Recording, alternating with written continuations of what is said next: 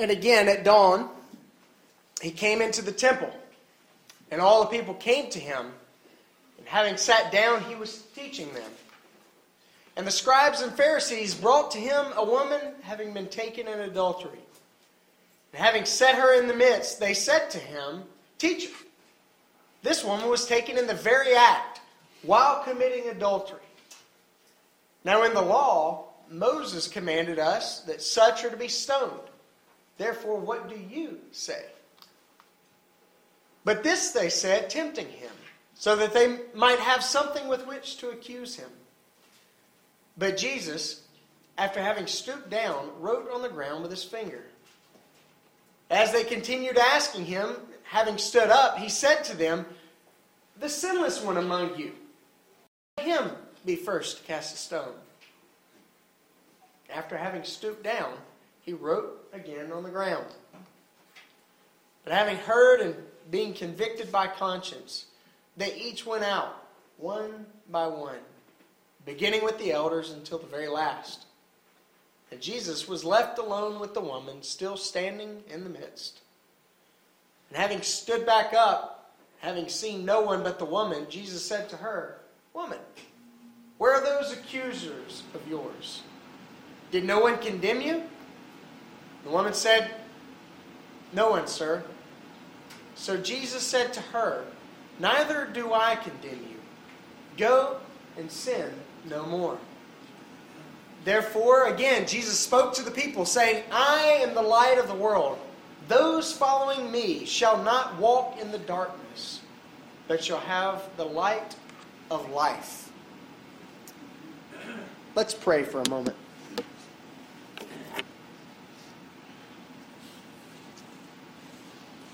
Give us grace, O Lord,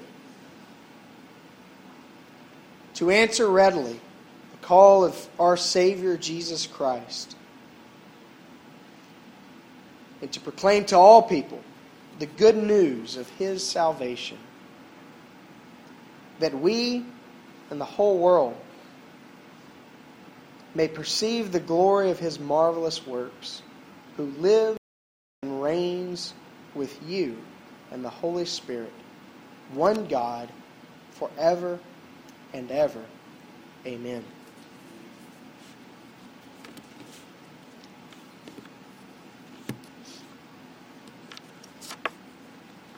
If I've said it once, I've said it probably a thousand times, if not more. I absolutely love John's account of the gospel. As a um, as someone who loves history and as someone who um, I, I, see in John such beauty. I see in John such uh, such a poetic sense of how he presents his narrative. John, as we looked at last week, he begins his gospel in a different way. He lays out his case in a different way. And all that he's saying, all that he's structuring together in this story of the life of Christ is done so that we might believe that Jesus is the Son of God, and that by believing that He is the Son of God, the Messiah who's come to redeem us, that we might have life in His name. John has a very purposed plot. The way he structures the details of his narrative are leading us to what he gives to us in the conclusion. His motive life by believing in the Son of Jesus, or by believing in Jesus, the Son of God. He lays out that in his introduction. And in that prologue, he gives a disclaimer. And the disclaimer is fascinating. He came to his own, but his own did not receive him.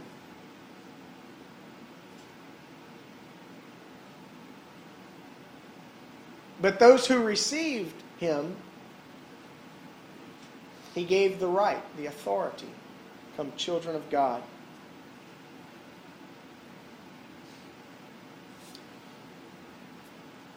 In the chapter that the body of John's gospel, we have quite a bit of content. And that content you find various themes light and life, You find light, darkness. You find all these questions about who is this man Jesus. You find a number of people who, who uh, typify for us what John said about his own not receiving him. You find his family rejected him. You find the authorities, of course, rejected him.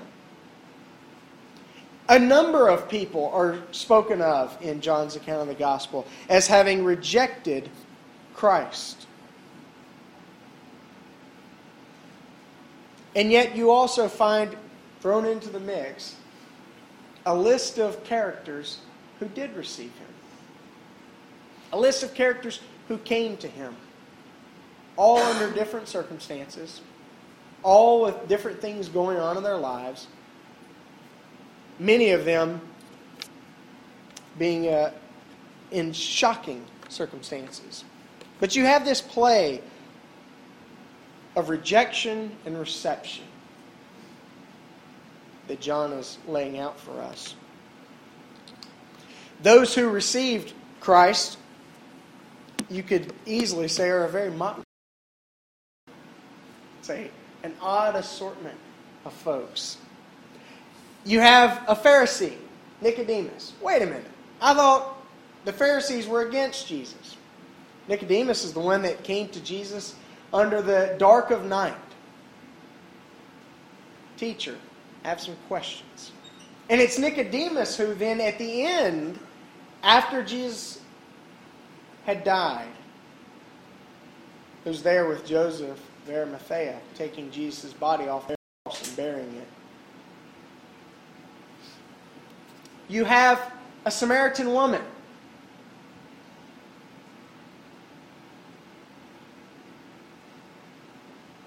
Someone with whom the Jews would have no interaction. Someone, a sellout,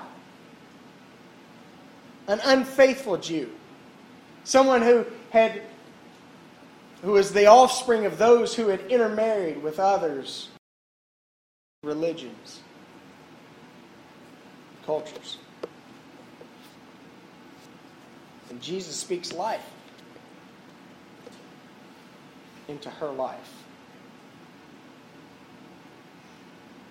In fact, we're told she goes back to her village and you got to meet this guy. I think I found the Messiah. He's been able to tell me everything about myself. Things he shouldn't have known. That many in the village received Christ. We're told of a, an, a court official who travels some distance from Capernaum to come and meet with Jesus as he arrives again at Cana of Galilee. His son was sick. And this man comes in such faith that he doesn't bring his son. He comes in his son's behalf. Lord, My son needs a touch. A diseased beggar, one of the forgotten ones, one of the countless folks in need. And Jesus steps into his life, and this man's life is changed forever. All of these build up to this chapter 8. Jesus is in the temple, he's teaching. People have gathered around him. And picture this in walks the powers that be, dragging a woman, probably half dressed, throws her down in front of Jesus. We caught this woman in the very act of adultery. We're told to stone her. What are you going to do? I can't imagine the ruckus that that scene must have been. It, it's, it's absolutely fascinating, Jesus' response. Imagine it.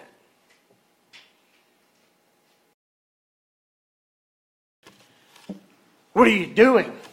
Jesus, very coolly and calmly, stoops down and starts drawing in the dirt.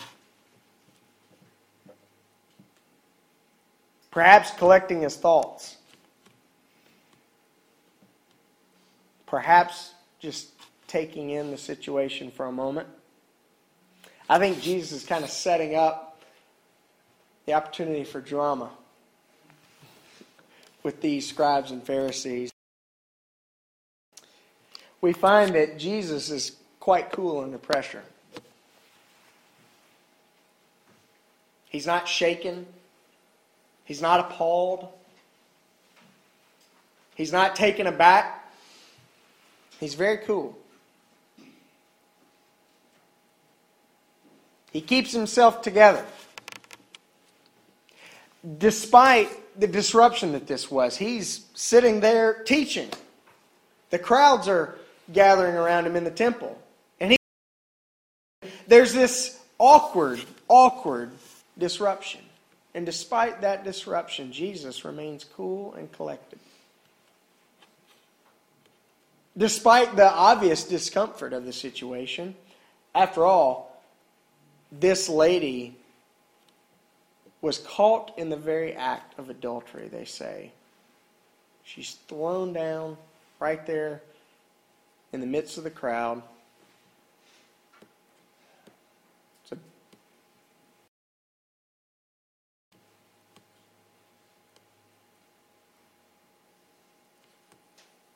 And yet, Jesus, he's not shocked and awed.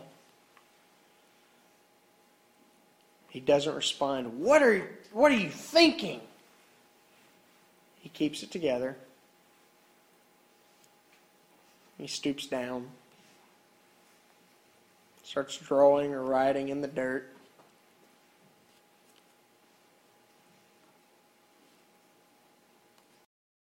Sees this as an opportunity. An opportunity to make a point, perhaps. An opportunity to recalibrate some thinking, perhaps but most especially as an opportunity for grace.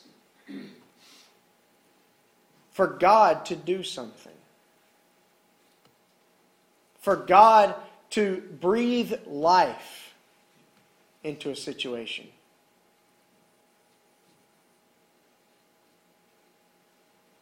I'm I'm uh,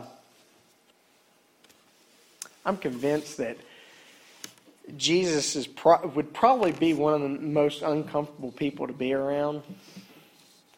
But at the same time, he'd probably be one of the most awesome people to be around. It, you've got that that conundrum.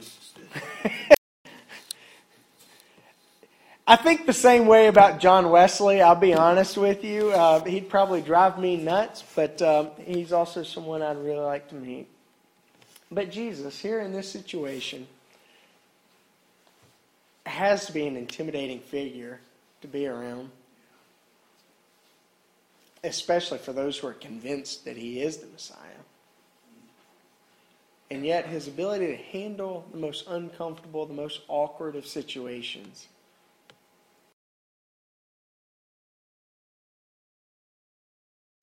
No need to panic. No need to fly off the handle. No need to flip over the tables and throw out the you know bird cages and all that like uh, like what happened at another time. Keep it together. Jesus not only cool under, under pressure. One of the amazing things to me is that Jesus defaults toward mercy. Aren't you thankful that God always defaults toward mercy? Amen.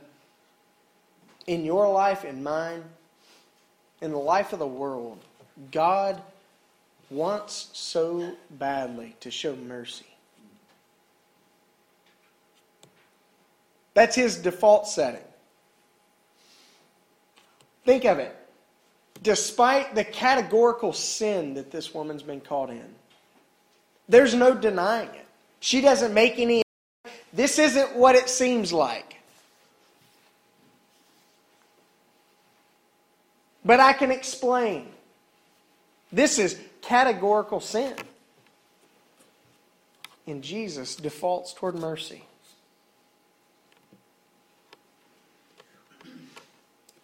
It's, it's uh, amazing the, uh, his response to the societal pressure. Everybody's expecting him to say, well, yeah, follow the prescription. Let's kill her.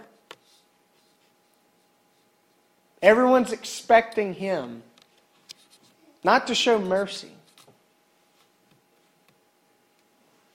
but to give this woman her just punishment.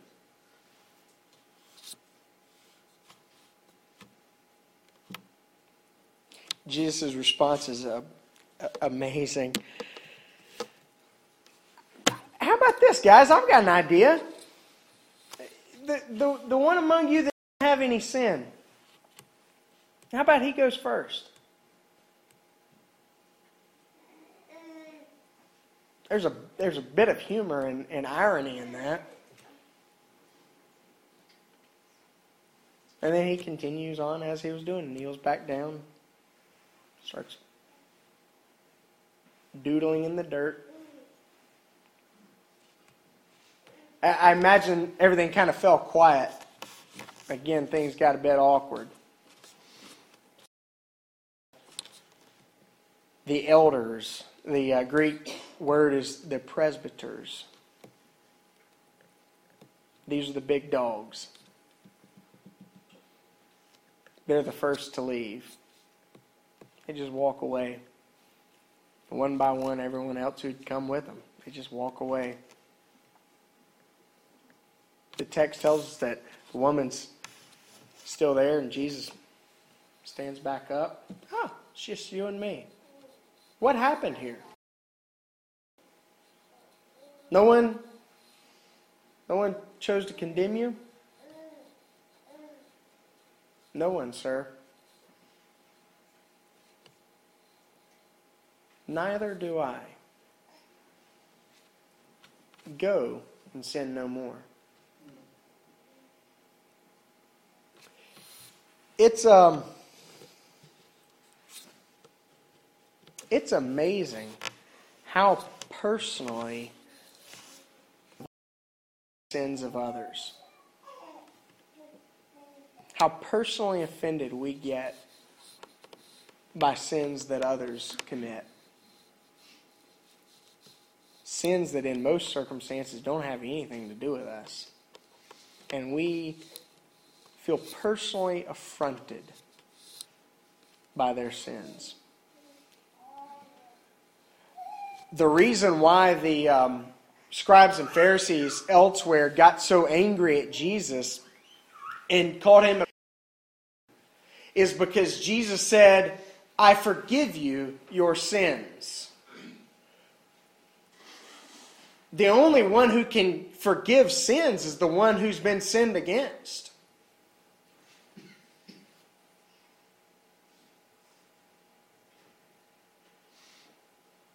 Jesus, in saying that he forgives sins, is claiming to be the one who's been sinned against.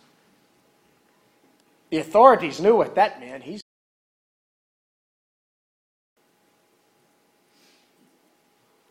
He's claiming to be the one ultimately against whom we've sinned. So when this woman caught in the midst of adultery is brought before Jesus, we understand that if he is indeed who he claims to be, and he is,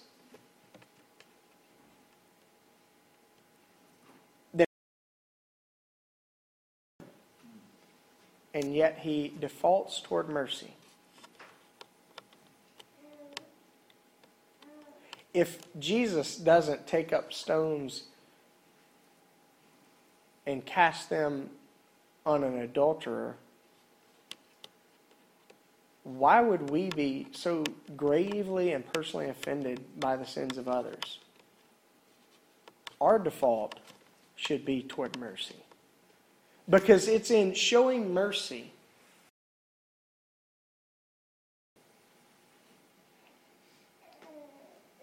Jesus doesn't show mercy just because, well, he's, you know, he'd rather do something else.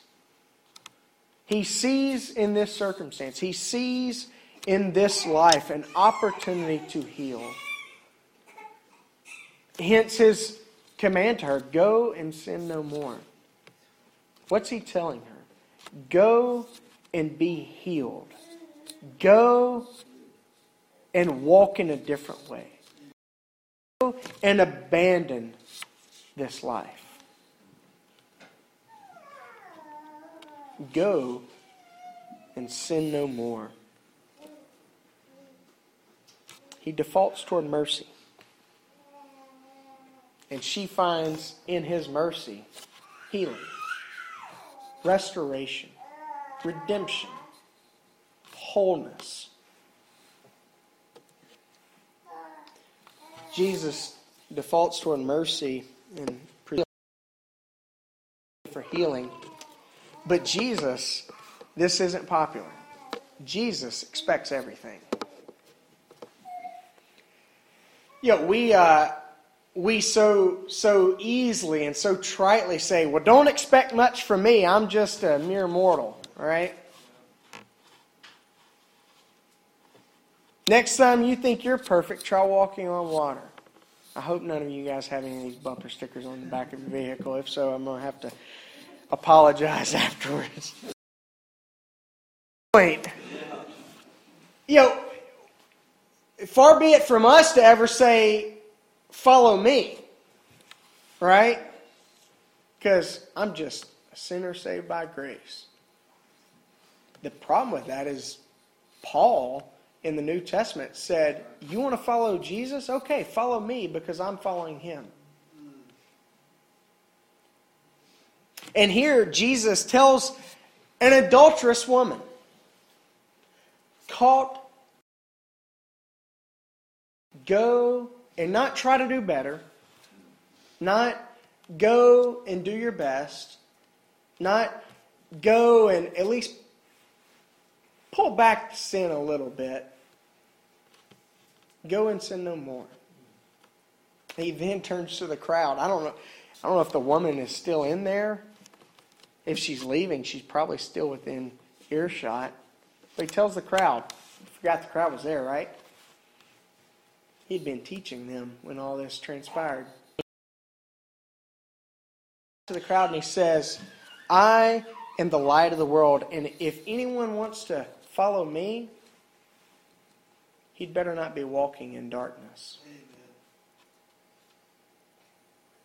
Because he has the light of life. Jesus' expectations of you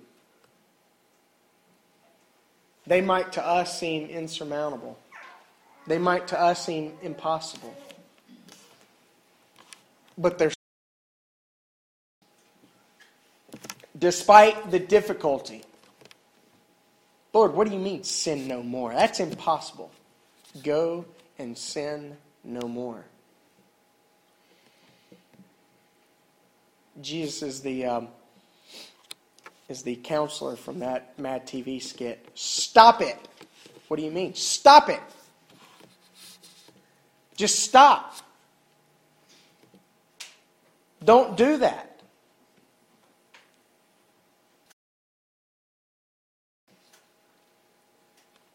But Lord, it, how can I do that? Stop. Just stop. Again, he's speaking to a woman not who just told a little white lie, not someone who, you know, happened to do something else that we might excuse. Despite history, you don't understand. I've got these habits. Lord, you don't understand I've, I've become this. Stop.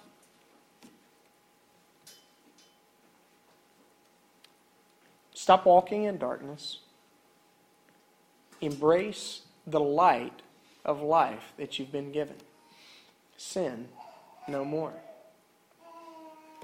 Despite fancy, you, you know, that word doesn't just mean something that's elegant. Despite your fancy, despite what it is you thought you were getting yourself into when you came to Christ. Because it, it, the amazing thing is, he turns back to the crowd.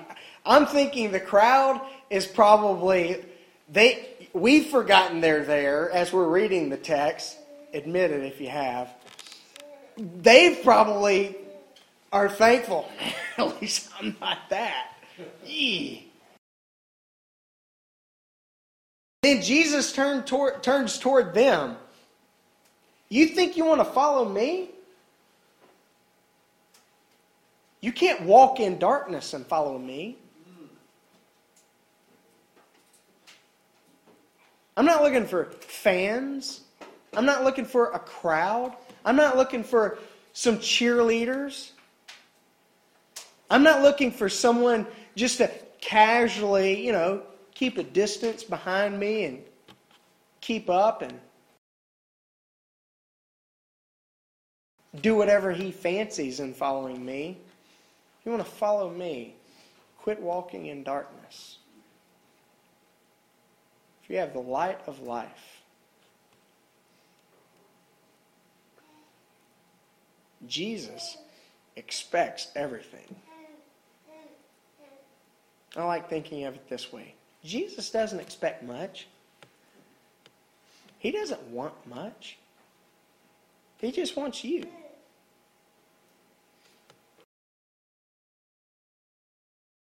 Of me.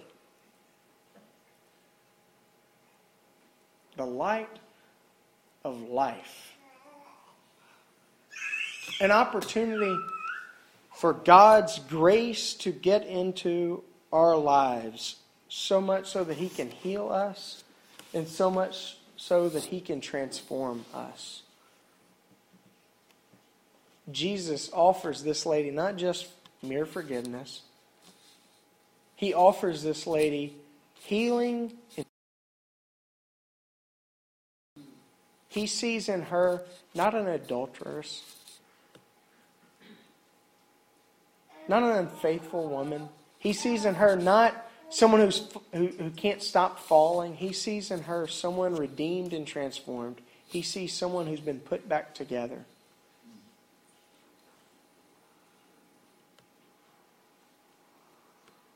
If she would but take him seriously and go and sin no more.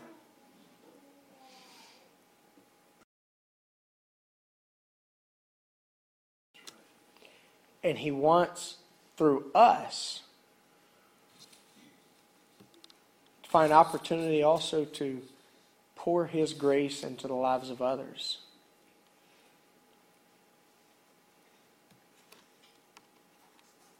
It's um, people whose lives are broken, people whose lives are spinning out of control, people whose lives are falling apart.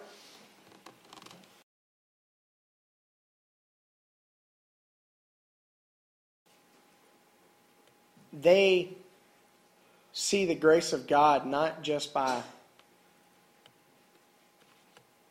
seeing a Bible verse on a church marquee somewhere, not just by passing by a Christian bookstore on the corner of the street. They see the grace of God in you as you show mercy. That's the fascinating thing about what Jesus told his disciples. Again, in John, at the end, when uh, Jesus was resurrected, He told those disciples who were in the room, He said, Those whom you forgive, they'll be forgiven. And those whom you don't forgive, they won't be forgiven. And we were like, Whoa, what in the world does that mean? I'm not saying this is all of what Jesus is implying there, but he certainly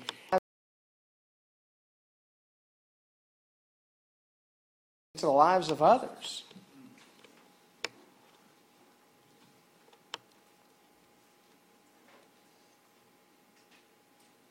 You want someone to realize that they're loved? Love them. Not just in word, but in deed.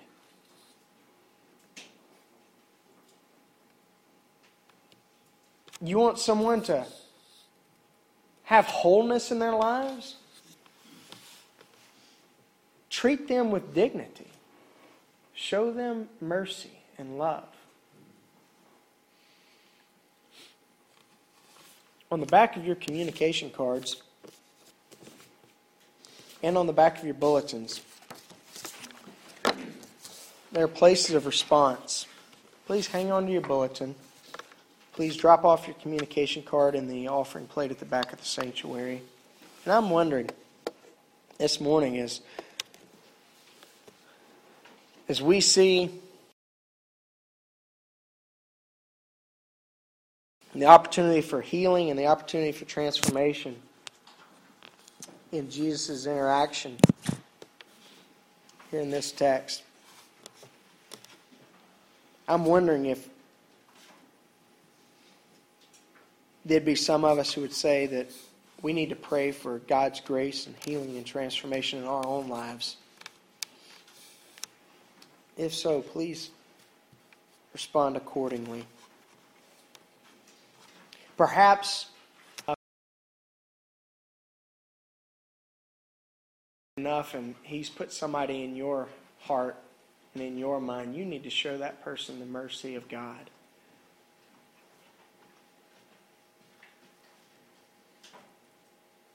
You might be an opportunity for healing for them. If God has brought someone's face or someone's name to your mind, someone in need of His mercy,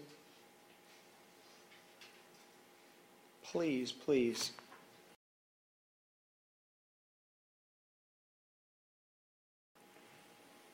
I think all of us together could resolve to become more sensitive to the Holy Spirit. Lord, use me. Help me to see how I might be used in the lives of others.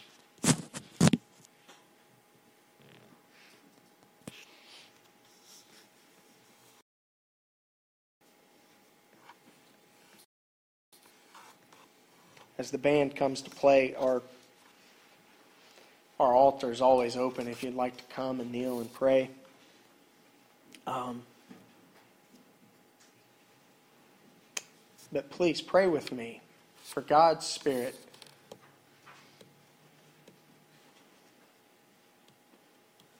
to minister to us and help us to recognize the step that we need to take in our own lives.